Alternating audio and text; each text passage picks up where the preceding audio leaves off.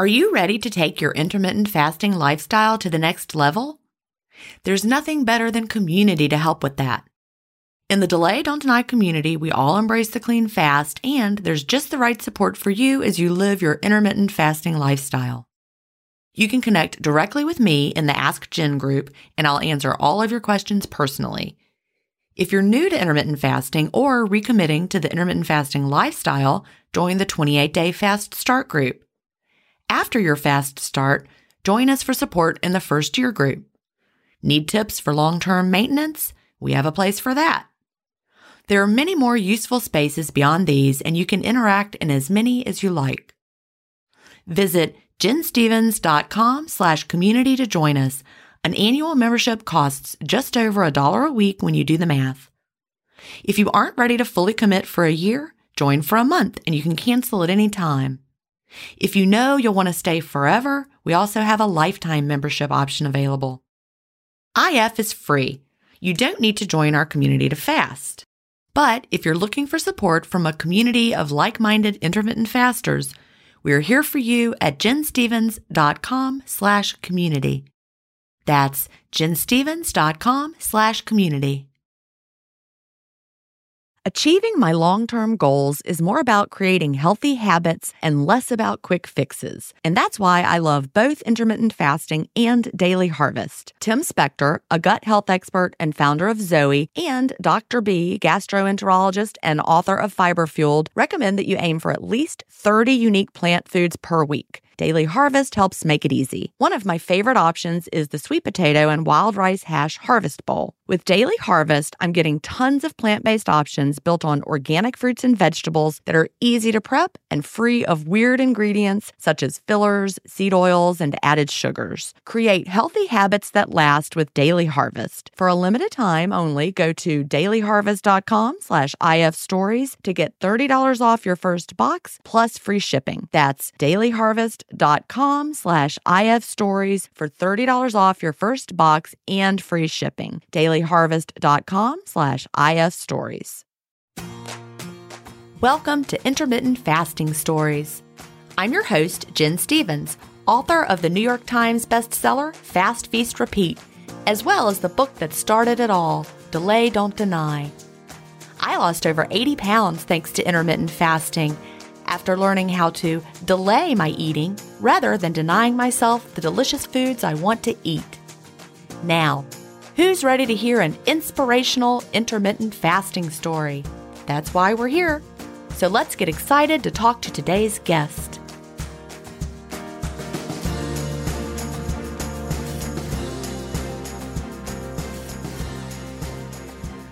Hi, everybody, and welcome to episode 354 of Intermittent Fasting Stories. Today I'm here with Monica Cholin.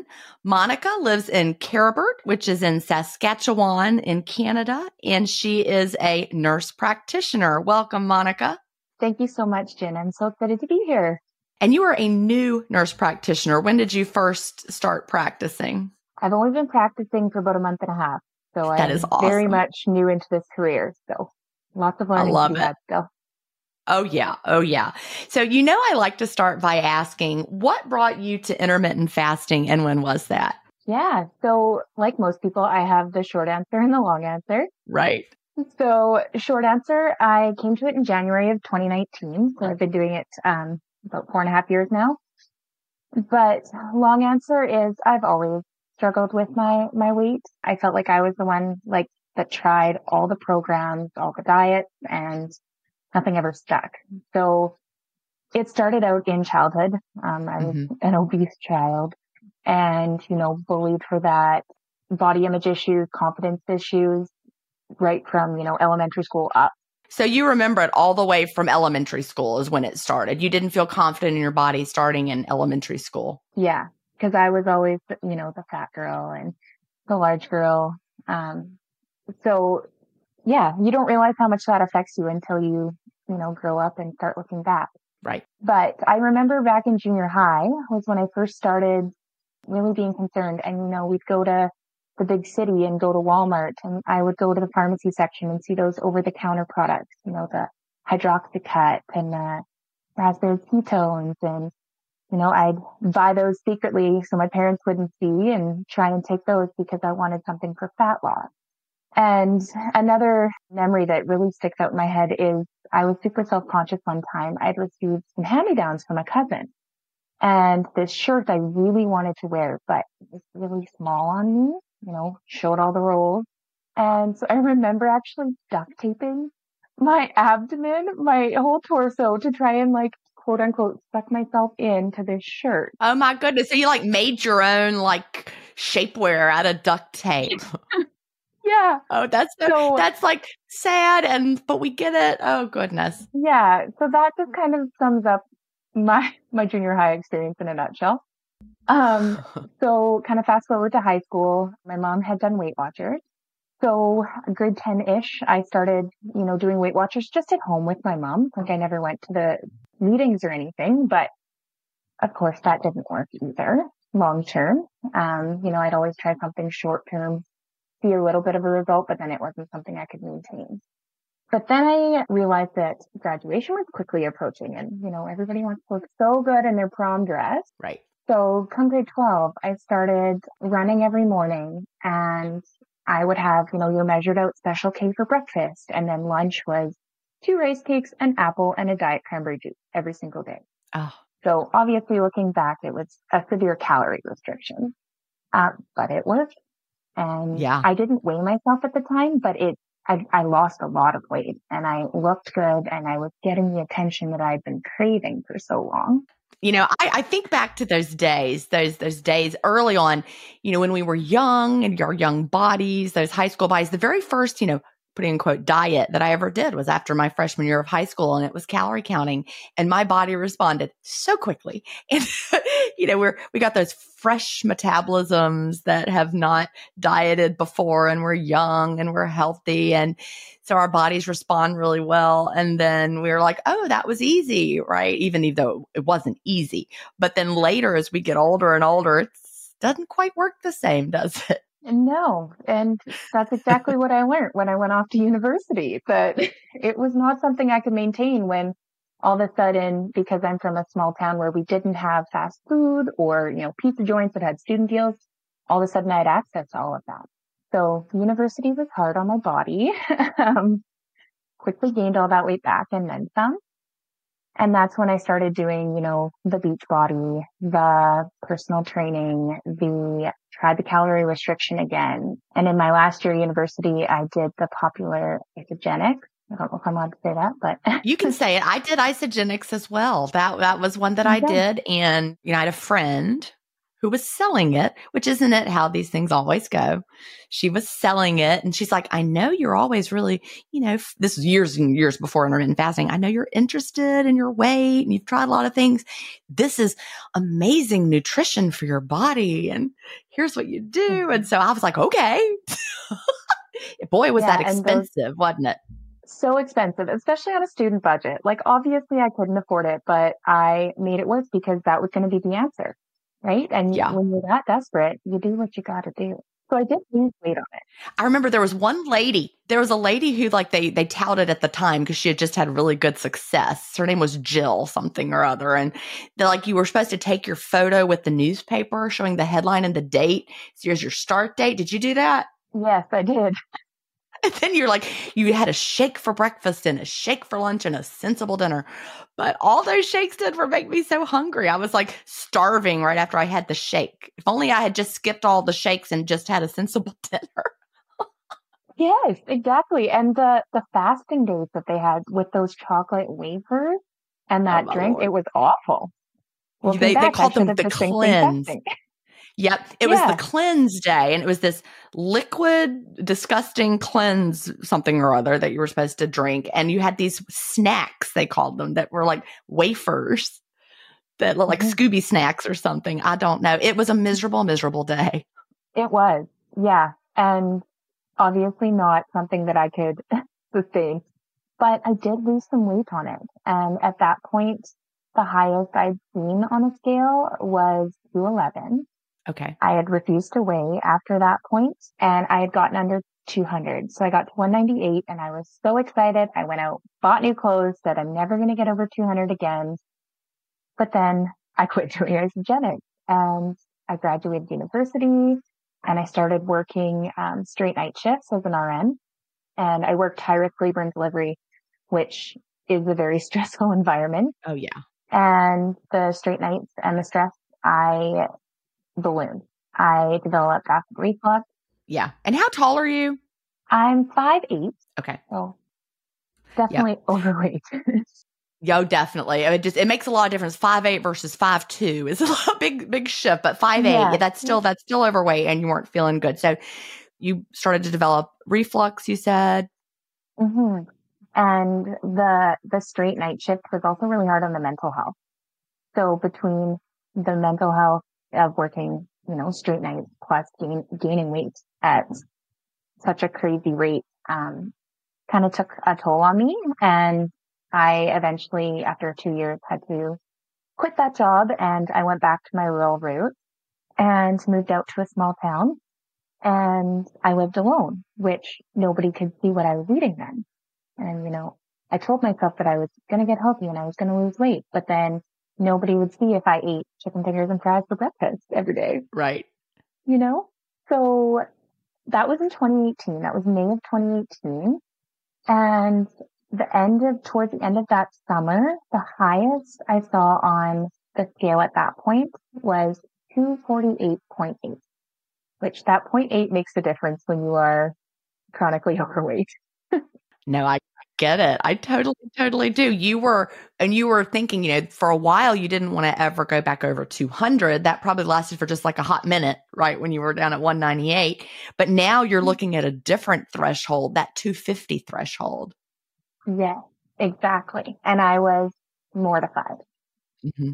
So, you know, you go to the internet and the newest thing I had found at that point was something called Diet Bet. I'm not sure I've heard anybody talk about Diet Bet on here before, but I, I do. I'm familiar with Diet Bet and remember it from the Facebook days because right about then, this was mm-hmm. like 2018 that you were looking and found it right around then, I do remember people would be doing diet bet and they were like, I'm just started a new diet bet and I need to lose this much weight by this date. And eventually we, we realized to discourage that because that yeah. encouraged crash dieting and losing very, very quickly. But tell us about, about diet bet and you. Yeah. So I tried diet bet a few times and basically the premise is you weigh in, you have to lose 4% of your body weight in four weeks and then you get a cut of the, the pot if you are successful. And I'll tell you right now, I never got any money back. Oh. I never lost that 4%. And granted, I've always been like pretty athletic, pretty muscular. And through this whole time, I was working out, not consistently, but I do have a pretty athletic build and lots of muscle. So losing 4% was, was difficult in that four weeks, especially. So I did that a few times. And then I was sick of losing money. So I went to Instagram and I found this very expensive, popular influencer on Instagram who promised basically that you could look like her if you bought her program. And she was, oh my gosh, you know, beautiful and toned. And again, I was desperate. So I signed up and a lot of money later, I got, you know, a diet plan and a, um, an exercise regime from her. And that's where I first saw the word fasting. So at the bottom of the meal plan, it said attempt to fast, not eat anything between supper and breakfast the next morning. And for some reason that stuck with me. Thank goodness. and so I started doing some, some searching just on podcasts because I had started getting into podcasts and lo and behold, intermittent fasting stories came up.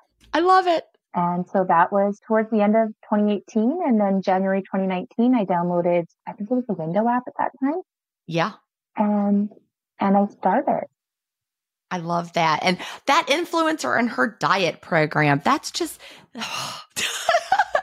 what, what was the diet program? Can you even remember the magic diet program that was going to make you look like her? Um, you know, it's kind of funny. I remember specifically having to eat foods that I hated. And one of them was you had to eat just like boiled lentils with canned pineapple. And that was one of your meals. And it was That's so weird. Awful. I, yeah, weird. And that just like sticks out in my mind. Um, and then super intense exercise program, but it was all meant for people who had access to a gym. And in the small town that I lived in, I had a treadmill in my basement and some dumbbells. So definitely not home gym friendly. But again, I was desperate. So I was like, I will do anything and I will try and adapt this and I will eat the lentils and pineapple. But I didn't lose any weight. We all face stress in our daily lives. What if the answer to a better stress response is in one key nutrient? I'm talking about magnesium and specifically magnesium breakthrough by Bioptimizers. This one of a kind product is designed to reverse low levels of magnesium, which could have a positive effect on our stress response. But don't take my word for it. Here's a quote from a 2020 issue of the scientific journal Nutrients. Results suggest that stress could increase magnesium loss, causing a deficiency. And in turn, magnesium deficiency could enhance the body's susceptibility to stress, resulting in a magnesium and stress vicious circle. I only recommend Magnesium Breakthrough by Bioptimizers. It's the only organic full spectrum magnesium supplement that includes seven unique forms of magnesium for stress resilience and better sleep. Simply go to bioptimizers.com slash ifstories promo code IFStories10 to get your magnesium breakthrough and find out this month's gift with purchase. That's bioptimizers.com slash IFStories, promo code IFStories10. If you've been listening to my podcast for a while, you know what a fan I am of Dr. Tim Spector and the work he's doing with Zoe. I was first introduced to his work in 2015, and I've been following his research ever since. What I love most about the Zoe Science and Nutrition podcast is that they have weekly interviews with world leading experts who explain how their latest research can benefit your health. Recently, I was thrilled to finally meet him face to face as we recorded an episode for the Zoe Science and Nutrition podcast, and this episode aired on April 11th. We had a chance to talk about the world's biggest intermittent fasting study, and I had the opportunity to explain the clean fast to Jonathan, which may explain why he didn't enjoy his prior experiences with fasting. Search for Zoe Science and Nutrition on your podcast player or on YouTube to hear the latest episode, and don't forget to look for the April 11th episode to hear me, Tim, and Jonathan talk about the world's biggest intermittent fasting study. Oh my God, that's hilarious because I'm certain whoever that lady was, she probably had great results with her lentils and pineapple. That sounds really gross. And I like lentils and I like pineapple, but I don't know about Not together. I could No. live on lentils, but not with pineapple. But no, it's just so funny. And it, it you know, it speaks to bio individuality and how there's no one size fits all meal plan that somebody can give you, you know, that's going to like melt the fat off of you. Anyhow, so funny. So I'm so glad that you found fasting. Her weird program planted that seed. Yes. And looking back, I am forever grateful that I spent all that money just to find something that was free and absolutely changed my life. So Yeah. Yeah. The most expensive things I ever did might have worked in the short term, but they never resulted in anything long term. Anything that I paid money for. The only thing that ever worked was fasting and it's free. Yeah. that's the one of the best parts, right? Yeah. In our consumer So- society, though, we do seem to think that the more money we pay for something, the more successful it will probably be. It's the opposite. Yes, absolutely. So when you started, how did you begin? So I started very slow because I was used to eating all day, every day. I did always drink black coffee, so that wasn't an issue for me. That comes from my parents. They've always drank black coffee, so that was just what I knew was normal, in my opinion. So I didn't struggle with that, but I did start out with just like a 12 hour fast.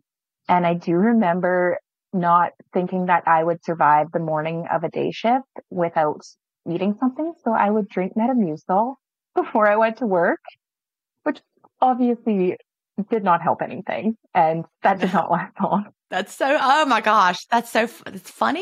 I don't know. Metamucil, no.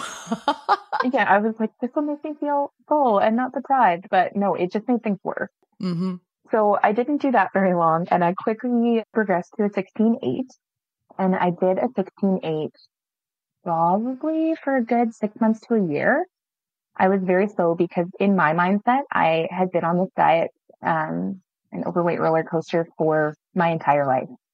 And I decided that if this truly worked after listening to, you know, the podcast stories, I was going to see if it could fail. I was going to try everything to make it fail. That was my mindset going in. So I was not depriving myself of anything.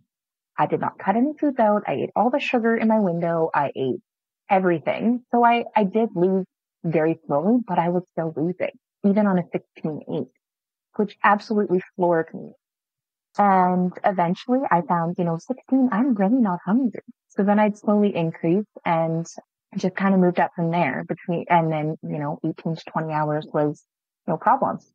So yeah, I love that. I love that you were like, all right, let's see what this can do. I'm just going to do 16 8. And I totally understand how, after literally decades by this point of you worrying about your weight and what you were eating from the early days of sneaking the Walmart diet drugs or pills, right? The, the weight loss supplements and the, the duct tape days. You were tired of all that. You had tried so hard for so long. You're like, I'm just going to do 16 8 that is all the mental space I want to give it, right? Yeah. And it was freeing at that point. Yeah. Even. I mean, it's come so far even from those days, but it was the freedom that I absolutely loved. And that's what kept me going. So I did also start incorporating fasted cardio in the morning. And that was again, mostly for my mental health. But I do believe that made a huge difference. And to this day, I work out in the fasted state every day.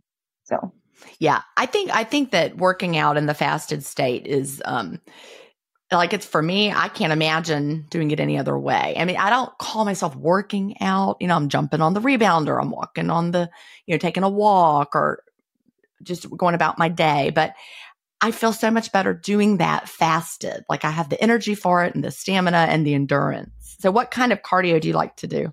You know, I've become a runner, which I would never think would ever happen. I'm a pretty short distance runner, like, you know, my average morning, I just do 5K, but it's like I look forward to it in the morning, which I never thought would happen. Um, I also do some weight training mm-hmm. a couple days a week, but mostly I prefer to go out for a run, especially because summer is so short, especially here in Saskatchewan. So I'm really looking, or I've looked forward to the, um, the running outside this summer and it's been so great. Oh, I love. There's no nothing to trade for being outside. That fresh air, and so you're in a rural area. Is it mountainy there? No, there's no hills. It's very very flat in Saskatchewan. Where is Saskatchewan? Okay, look, I'm apologizing on behalf of all Americans. We don't know where is Saskatchewan in Canada. Um, do you know where Alberta is? No. All right. Imagine the map of Canada from east to west. Middle, east, west. It's middle. So it goes BC okay. on the far west and then Alberta. Okay. okay. That's very, very helpful. So you're in the middle. Yeah. Okay. And it's not mountainy there. Not at all. No. I think if you asked every American to imagine Canada, we just picture like trees and hills. I don't know, but I know it's not like that. So again, I'm sorry. We don't. okay. But you're in a rural area and it's not mountainy, but it's you, you go out and it's nice fresh air. Yes, and you go running on the the back roads, the gravel roads where you see the farmers and the fields and it's just it's it sets my day up for success. And I now can't imagine starting my day any other way, which I can't believe I'd ever say that. I was never that person before. So I definitely attribute fasting to that. I love that. You know what? I just had an epiphany. I had a, a, Canada epiphany, and I'm thinking of, you know, we think about borders, and and if you think about America, we've got the mountains on the east, the mountains on the west, and the in the middle is where the farmland is. And so I guess just apply that to Canada. So you're up in the farmland area. Yeah, yeah. Now that makes Lots sense. Now, you've just helped me understand Canada better, and I will never forget that middle picture. So thank you. You're welcome. so you you like to run, and then when when it's too cold to run, what will you do? You know, I have my treadmill still, and so I do use my treadmill in the winter, but it's definitely not as enjoyable as being outside. But you do what you got to do. That's true. That's true. So you started off. You were you were doing 16.8. You said you lost slowly. What do you mean by that? How slow was slow? Well, um, I initially, you know, I don't even know initially now four and a half years later, I can say that I'm around 80 pounds down, just over 80, okay. uh, depending on the day, of course, with fluctuations. But I downloaded the Renpho scale and bought a Renpho scale. I don't know if you've heard of it, but it's a, a Bluetooth scale and it's I in theory supposed to tell you, you know, your body fat and your BMI and your percent water, etc. Just because I was such a slow loser and I was getting super discouraged by not seeing a lot of mm-hmm. number changes that I needed to see more.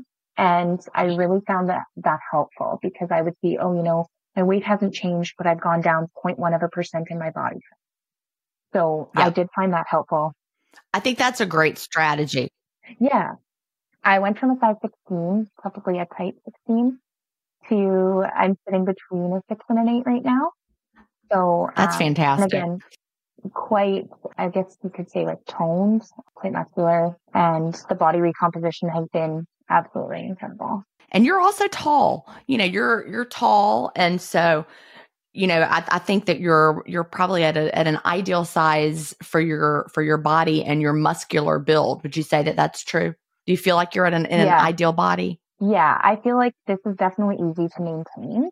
And, you know, if you go based on the Renpho data that, you know, is not 100% accurate, but it did put me in the, the body fat percentage of a quote unquote athlete. So my body fat percentage is relatively low. So even when I still get a little bit discouraged by the number on the scale, I have to remind myself that, you know, you, muscle weighs more than fat and, you know, it's, it's more than just the number. Yes, I, I love that you're saying that because it's so, so important. You know, at the weight that you are right now, whatever that is, it could look really, really different if your body composition was different. If you had a good bit less lean muscle and instead you had an equal amount of fat, like let's say you, you lost 20 pounds of muscle and gained 20 pounds of fat, your scale weight would still be the same, but you would be so different. Your body would be so much less lean, but it would still be the same scale number. So with body exactly. recomposition and the way that you lost fat, and I bet you you saw your muscle mass increase over the time, right? I did. Yeah. Yeah, exponentially. And so that body recomposition actually can mask the fat loss. And so people get really, really discouraged because they think that, that nothing's happening, but really you're losing fat and building muscle and and your body composition is changing dramatically that's why it's so important to have other measures i'm glad that your your scale showed you those changes so you would not be discouraged because if you've got the athletic level of body fat you don't need to lose any more body fat right exactly yes and that's something i have to still remind myself because again after how many years of the diet brain and the you know, according to BMI, I'm still overweight. You have to remind yourself that there's more than just BMI and a number.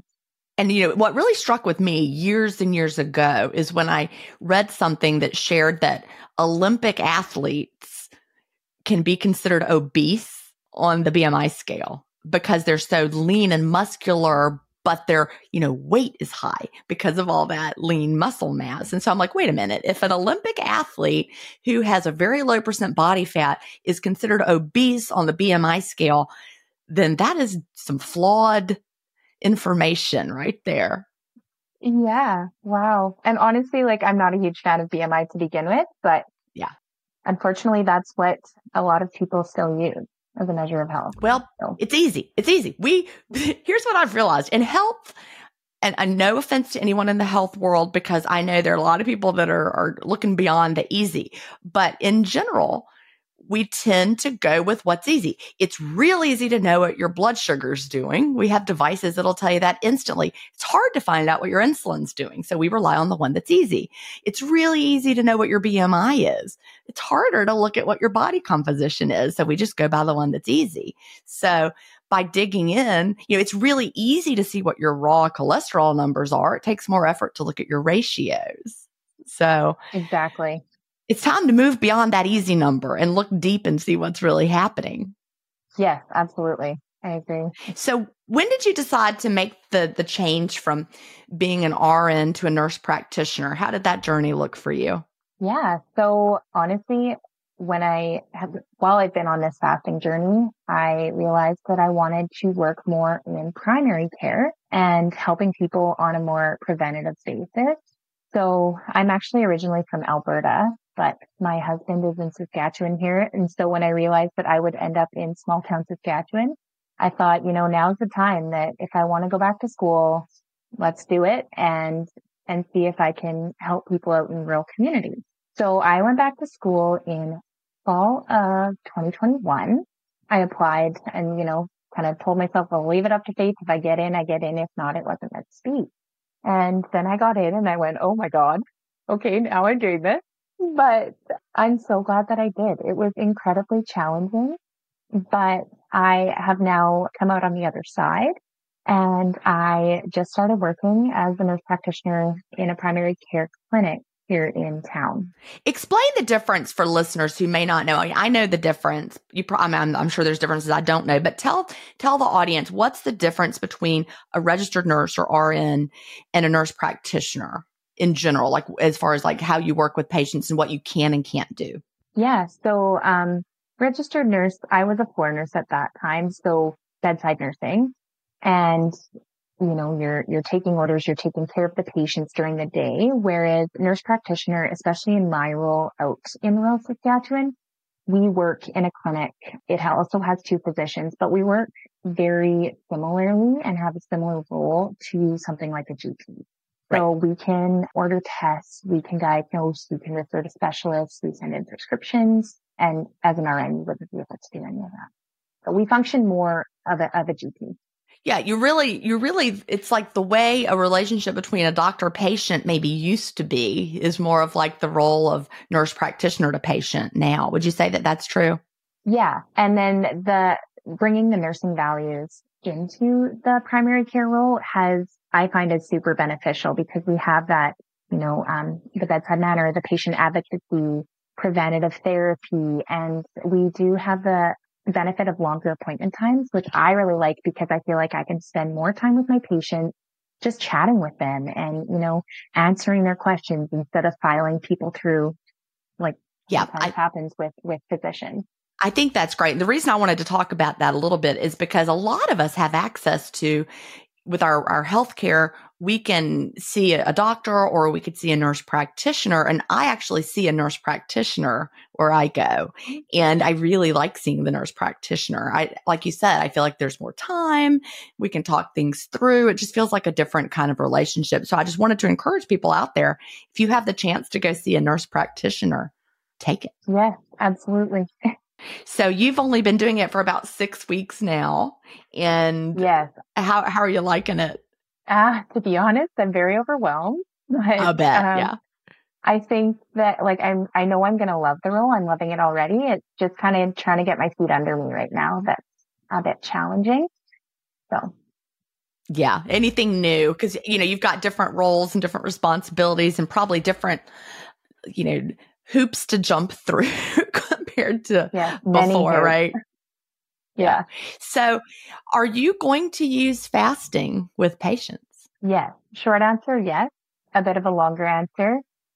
Okay. It's going to take some time to, I think, get myself confident enough and encouraging enough with patients. Um, I actually brought up fasting with a patient yesterday, uh, for the first time because I have to kind of pick my patients and, and see if they're receptive to it um, mm-hmm. before mm-hmm. because I have been shut down previously pretty hard. So I think just learning how to approach it with patients is something that I need to work on, but I absolutely think that it will be in my uh, future practice. I, I think that probably would be you. You're going to learn that you're going to get that little radar for when the patients are open to it because you know, they're, they're really, I think right now, if you, if you're diagnosed, like let's say you're type 2 diabetic or whatever you might be diagnosed with, multiple things, two types of patients the ones who want to do everything lifestyle related to reverse it versus the ones who are used to the more traditional route where all right what meds am i going to start taking now? What, what's the prescription route going to be? And so i think you'll have to feel out whether people are interested in the lifestyle changes or do they just want the meds and you know for the symptoms? And exactly. am i on the right track with that you think? Absolutely. Yeah. And you know i do a lot of chronic disease management and it's a bit of an older community. So i do mm-hmm. find that the patient population is a bit more quote unquote traditional and you know they want to look for the, the medications. But I'm, my goal is to focus on women's health and I want to use fasting for women's health specifically is, is where I'm planning to take my practice. So I'm excited to see what the future holds in, in that area.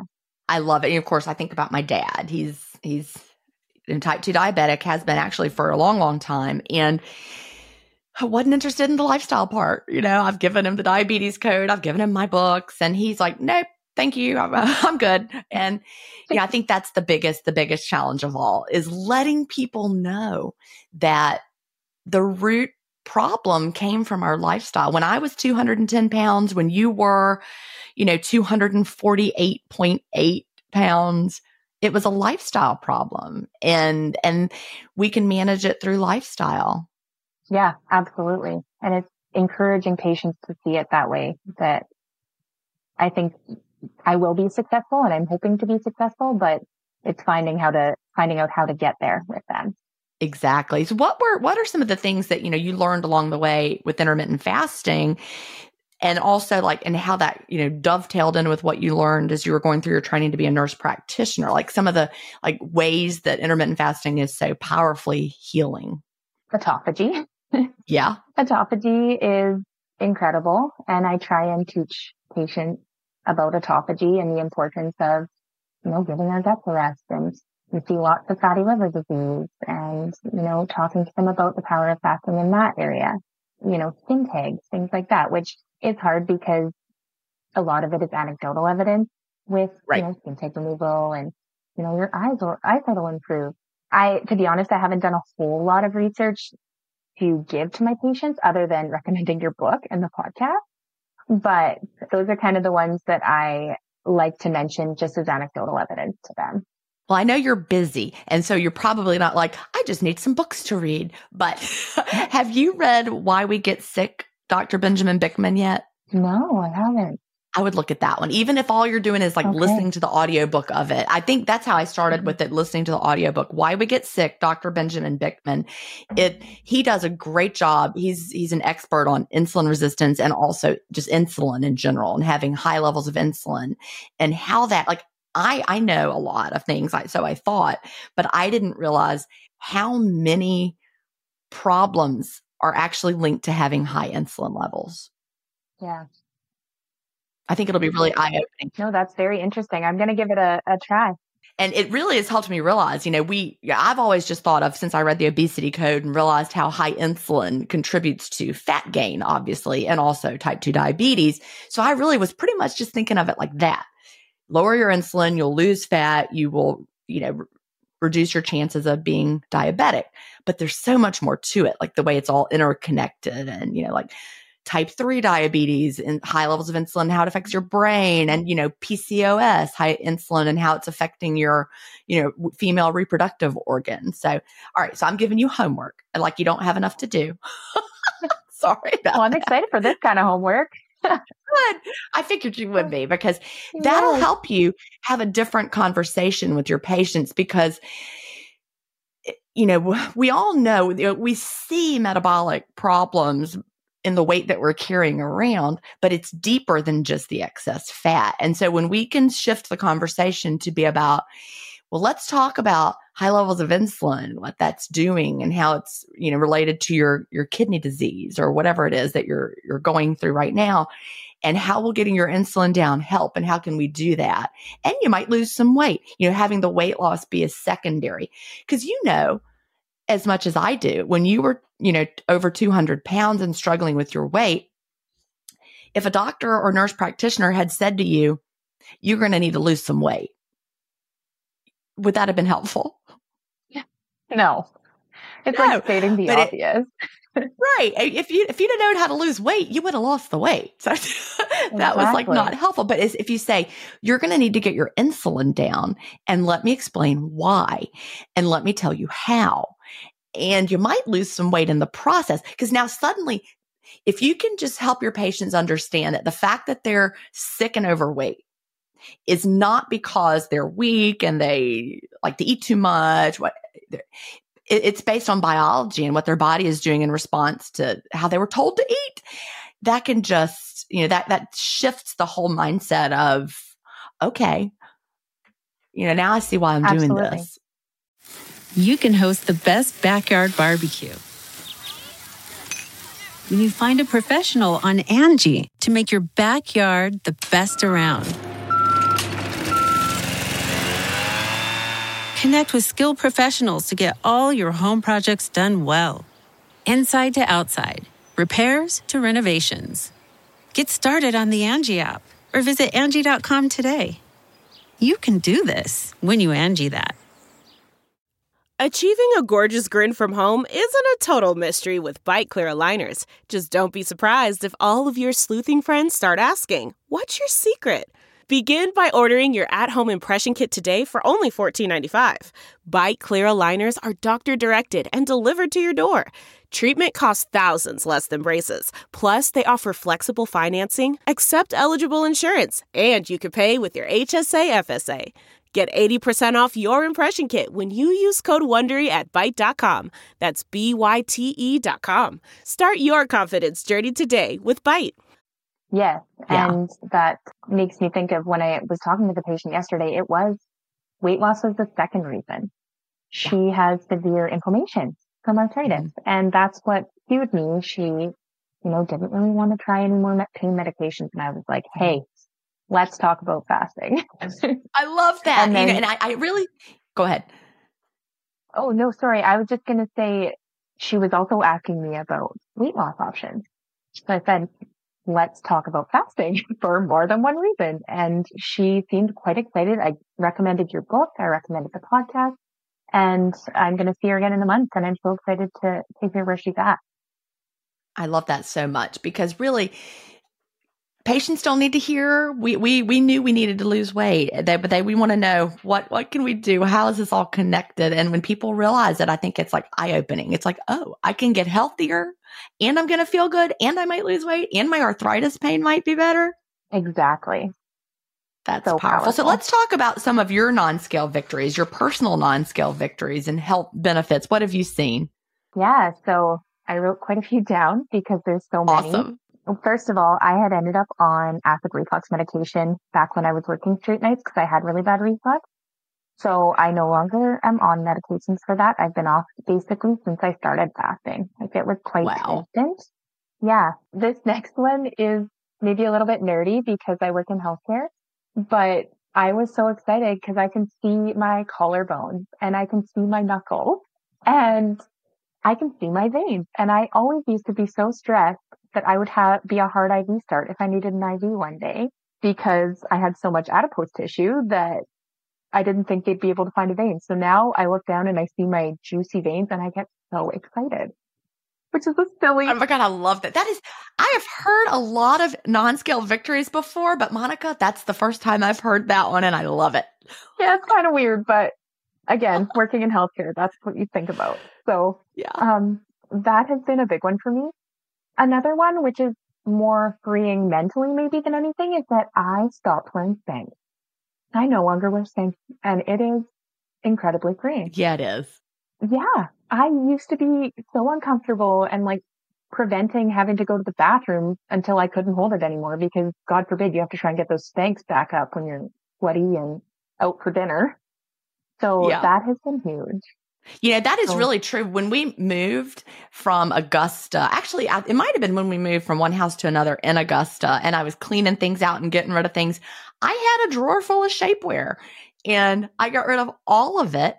And I also got rid of any of the clothes that didn't make me feel great without the shapewear because I realized if this this dress isn't flattering on me, it's the dress, not me. I don't need that dress. So I only buy clothes that I can feel comfortable in without shapewear. Yes, me too. And isn't it just the best feeling? yes, I will never wear that any of that again. I will not. I just, you know, no. I, got, I do have my, I, I do like to wear my underwear is like like when I'm wearing a dress, I like the underwear that goes up to your belly button. I guess the granny panties. I don't know, but I Always. do like that. Yep. me too. anyway, a little now bit, y'all know but... a little more about me than maybe you needed to know. But I have two different kinds of underwear: the kind I wear with dresses and the kind I wear with like, you know, jeans and shorts and other things. Yeah. yeah. But it's not like squishing me and it doesn't feel uncomfortable. No, and it's not impossible to pull back up after you've gone out oh, and yeah. had, you know, a drink. Oh, and I always found it would roll down. I don't know, whatever it was. Like I would be mm-hmm. wearing the Spanx and it would like start rolling down and on your legs it would always like you could see it the like if you tried to wear it under pants like spanx under pants i always would have a ring like halfway down my thigh where it looked like a weird indentation and it looked funny. Yes i used to have that too and why did i think that looked better than just not wearing Spanx is beyond me. Yeah never again. No no that's been a big one. That's huge. Another thing is it's free. And so I've saved money. I've stopped spending ridiculous amounts of money on diet programs that simply didn't work for me. So that has been a huge thing. You know, my grocery bill has gone down and I eat delicious food every single day and I am not deprived at all. I have not cut anything out of my diet. I just enjoy it in a window. So I love that. So have your tastes in food changed at all? You know, they have which I didn't think they had for the longest time until I went to a, um, a fast food joint. It was probably close to two years ago now. I was like, you know, I haven't had a burger in a long time from a takeout or from a fast food joint. And I took a bite and it was disgusting. Yeah. Like I couldn't even finish it. I was like, oh my God, is it the burger? But realizing now that it was likely just a change in my taste buds. So I do think that there's some changes and things that I never thought I would eat. I've never been a picky eater, but things like dates. I thought dates were gross. I refused to try them forever. And now I eat dates just about every day. So they're so good. So good. With some peanut butter. Oh my goodness. Oh yeah. They're, I mean, it's better than a candy bar and it literally tastes better than yes, a candy bar. It does. Yes. And I have no, I don't want to go eat a chocolate bar. I mean, I still enjoy no. chocolate, don't get me wrong, but like I am not attracted to the thought of going and buying a chocolate bar from a gas station and eating it. Oh, definitely. And I, I even have like some really high quality chocolate bars that somebody sent me to try. It's like a really nice brand and it's high quality ingredients. I think it's sweetened with honey it's it's really really great. I appreciate that they sent them to me, but I like have them sitting. I had to hide them from Chad because Chad likes to eat all the chocolate. he loves chocolate. I was like, I'm gonna put them over here in my closet, and then I'll just eat a little bit. And like sometimes I think about it, I'm like, eh, I should probably just give them to Chad. I just don't eat. I don't want to eat the chocolate. I just I want to eat the dates. I want to have. yeah, it's so funny. It's crazy how and like again coming from a girl who I loved that, and I was probably addicted to sugar. I know I was actually. And to just have that freedom of not feeling like I need to eat it all the time is so incredible. That really, really is. I'm also eating these little things called bites that Daily Harvest has. I've gotten into these. They're like in the freezer and they're round. They're like, I don't know, like on an inch or so across maybe, but they're, the, they're so, one of them tastes like chocolate chip cookie dough or something, but it's just like one little bite and it's like really high quality ingredients. And I think they're sweetened with dates and things like that. So after dinner, I'll just pull one of those out of the freezer and I just eat it and boom, done. Yeah. I need that little that something sweet, but it doesn't good. give me the, yeah, it's so good. Yeah. yeah. So good, but I don't need like a big dessert. I do need to have a little something sweet, but it doesn't have, it doesn't, I don't need it to be a lot. Yeah, I feel that. So what does your schedule look like? How did, what's your fasting schedule and your eating window right now? You know, that is, you could say that's maybe one of the struggles I'm dealing with right now. Just because, so I was pretty good. I was doing like an 18-6, 19-5 for quite a while. But then with going back to school and realizing that I prefer to work in the fasted state during the day, I have now tightened up my window quite a bit. So on average during the week, I'm sitting at like a 22 hour fast and just a two hour eating window, which because I'm quite active is probably not ideal long term. Mm-hmm. Um, during the weekend, I do try and have a longer window. So I have like a, I do like an 18, 6, 19, 5 on the weekends, but that is something I'm, I'm struggling a little bit with right now just because I'm trying to figure out that balance because I typically work until about 5:30 and before I started this role, I liked to have my window closed by six. Yeah. So it, it's been a bit of a challenge, but again, I'm like six weeks into this role, so I know I'll figure it out. But yeah, right now I'm sitting during the week about a 22 too. That makes sense though. I totally get it. You got to find your new rhythm. Cause when I was a teacher, I didn't eat till I came home. Same with you. I, I worked better in the fasted state. It was so much easier to do my job and not have to interrupt to have a snack or have something to eat or have a lunch. And also anything that I was going to take with me wasn't really going to be as satisfying once as what I could have when I got home. So I, I would just fast until I got home from work and then I would open my window and weekends I, I did have a slightly longer window. That was the rhythm that I got into shorter, probably shorter Monday through Friday and then Saturday and Sunday, I would be a little more relaxed. Yeah. And so far, like I, I look forward to the weekends, a little bit longer of a, a window, but I do prefer the daily eating window too. I have done mm-hmm. a few extended fasts, but I haven't done an extended fast in probably six months now. I mostly do the extended fast for the benefits of autophagy, but um, that makes sense. I do really love food. So a daily eating window has worked for me now for over four years and I see that continuing on. I've eaten every day since 2016. So I like to eat every day too. And, you know, I love alternate daily fasting as an approach for, for people who have, you know, targeted reasons to try it, or some people just really love it. They love the routine of it, but it's not mm-hmm. required. It's not something everybody has to do. And, you know, I know I'm getting increased autophagy compared to someone who's not doing any fasting at all. I'm having increased autophagy every day during my fasting time and I don't I don't have to do more if I don't want to. Exactly. But it's there if I do. so you mentioned that that's what you're struggling with. Is there anything else that you're struggling with other than just figuring out that timing? Um you know, a little bit of the the scale I yeah. should probably just stop weighing because I'm maintaining so effortlessly at this point and I keep telling myself I want to lose another 10 to 15, but I don't think if I was to lose more, I don't think it would be easy to maintain. Whereas right now I can maintain so well. So I am, it's more of a mind game than anything. I get it. Um, I am struggling with that a little bit, but I also have gotten to the point now where if I weigh, like I'll weigh during the week, but I won't actually look at the, the scale because it records all the data on the app. So I will weigh without looking during the week. And then at the end of the week, I'll look at my average. That's a great strategy. And Sheri actually shared that same exact strategy recently on the Fast Feast Repeat podcast that we are, we're now doing. And she said that's what she does. She has one of those skills that automatically syncs. So she gets on and she doesn't even look at it. There's one day a week that she looks at it. I think that is a wonderful strategy. So everybody listening, try it. if you're somebody that the daily fluctuations mess with your mind, don't even look at them day to day. Cause I would, that's why I stopped weighing completely. I couldn't stand seeing the daily fluctuations. If it bounced up, I started to panic that I was gaining weight. And, you know, I, I haven't gained weight. I'm still wearing the same clothes. They fit me. You know, I know, I know I'm maintaining, but those daily fluctuations got to me. So that is an excellent strategy. And I'm glad that you mentioned it. Yeah. And so far since I've switched to doing that, I am seeing the results that I'm maintaining or even, you know, losing a little bit more of the, the body fat or gaining a little bit more muscle.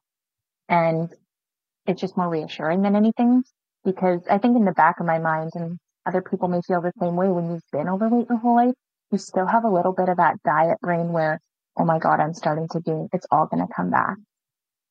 And so you know, looking at that average and recognizing the daily fluctuations and you're not going to gain six pounds of fat over one weekend if you had longer windows. You gotta look beyond that. So yeah, we actually do not gain or lose fat quickly. And that is so important to know. We do not gain or lose fat quickly.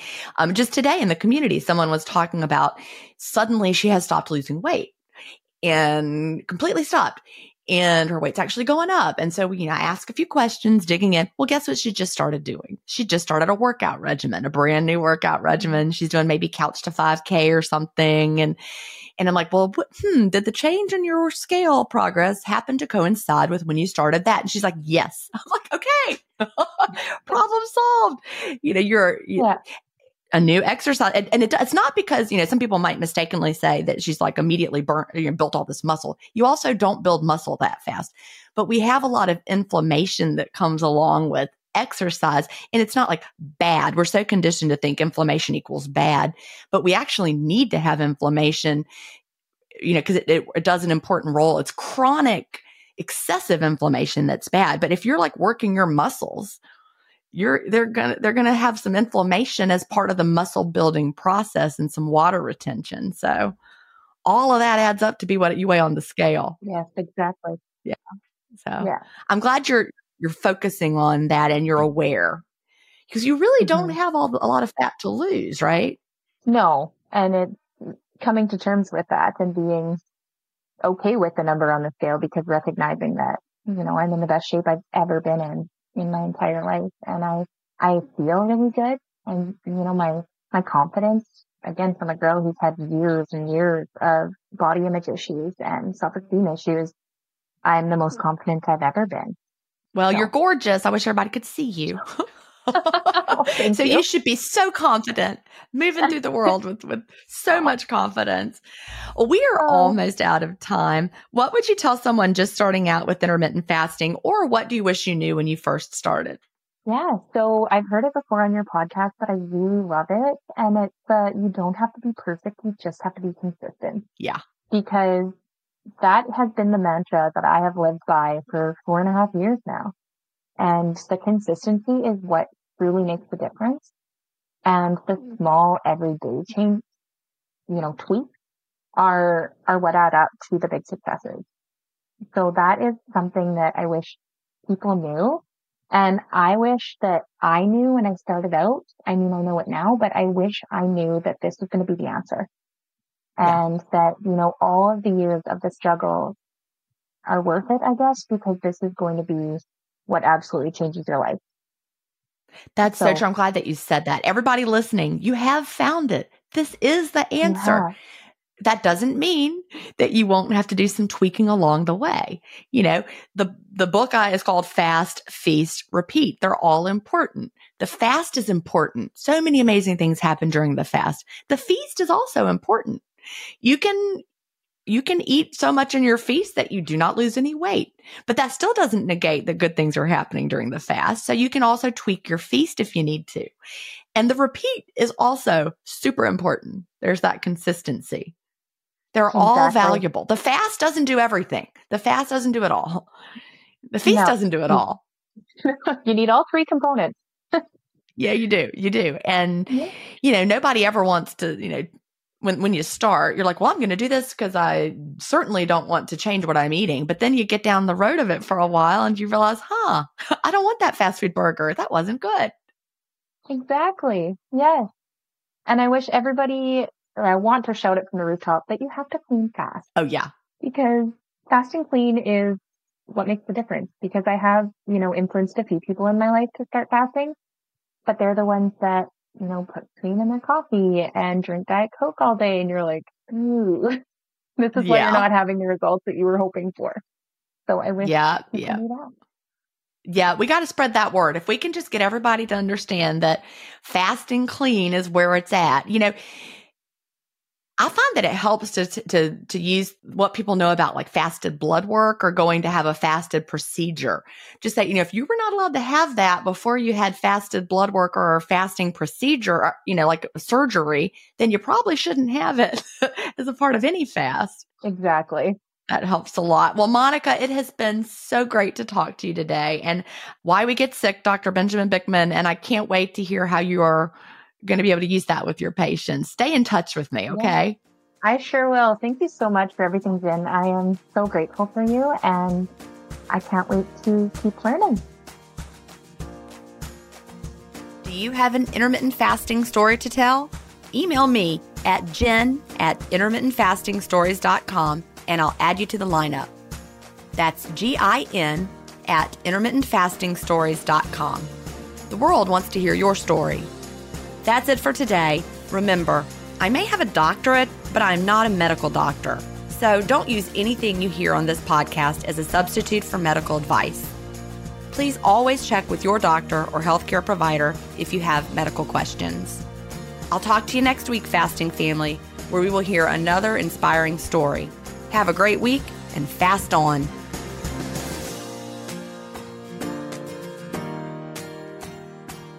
Intermittent Fasting Stories is edited, mixed, and mastered by Resonate Recordings.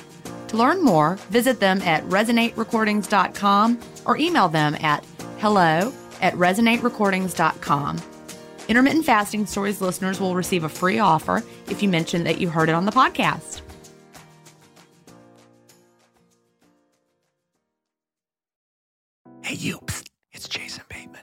You listened to Smartless? Smartless is the podcast that I host with my friends who are more like brothers. The super talented and funny Will Arnett and Sean Hayes is JJ, Well, JJ, why are yeah. you why are you whispering? well. It, there's there's a psst in the in the in the copy. But people are listening, so it's like They are listening. Yeah. Okay. Yeah. In each episode of Smartless, one of us reveals our mystery guest to the other two. What ensues is a genuinely improvised and authentic conversation. Our mystery guests span our mystery. We'll cut this out. Too. Our mystery guests. All right, here we go. We got a lot of big famous people from different walks of life, and if you're Yeah, a Matthew Wondery fan, then you're Emma gonna Stone, just Neil you come and deGrasse listen to it. Yeah. We're on Wondery right now, and you can listen to ah. us. And no matter what you're doing, you're at the gym or you're in the car, just listen Yeah. to the podcast. Sean, tell them where they can find it. Follow Smartless on the Wondery app or wherever you get your podcasts. You can listen to Smartless ad free by joining Wondery Plus in the Wondery app or on Apple Podcasts. Bye. Bye.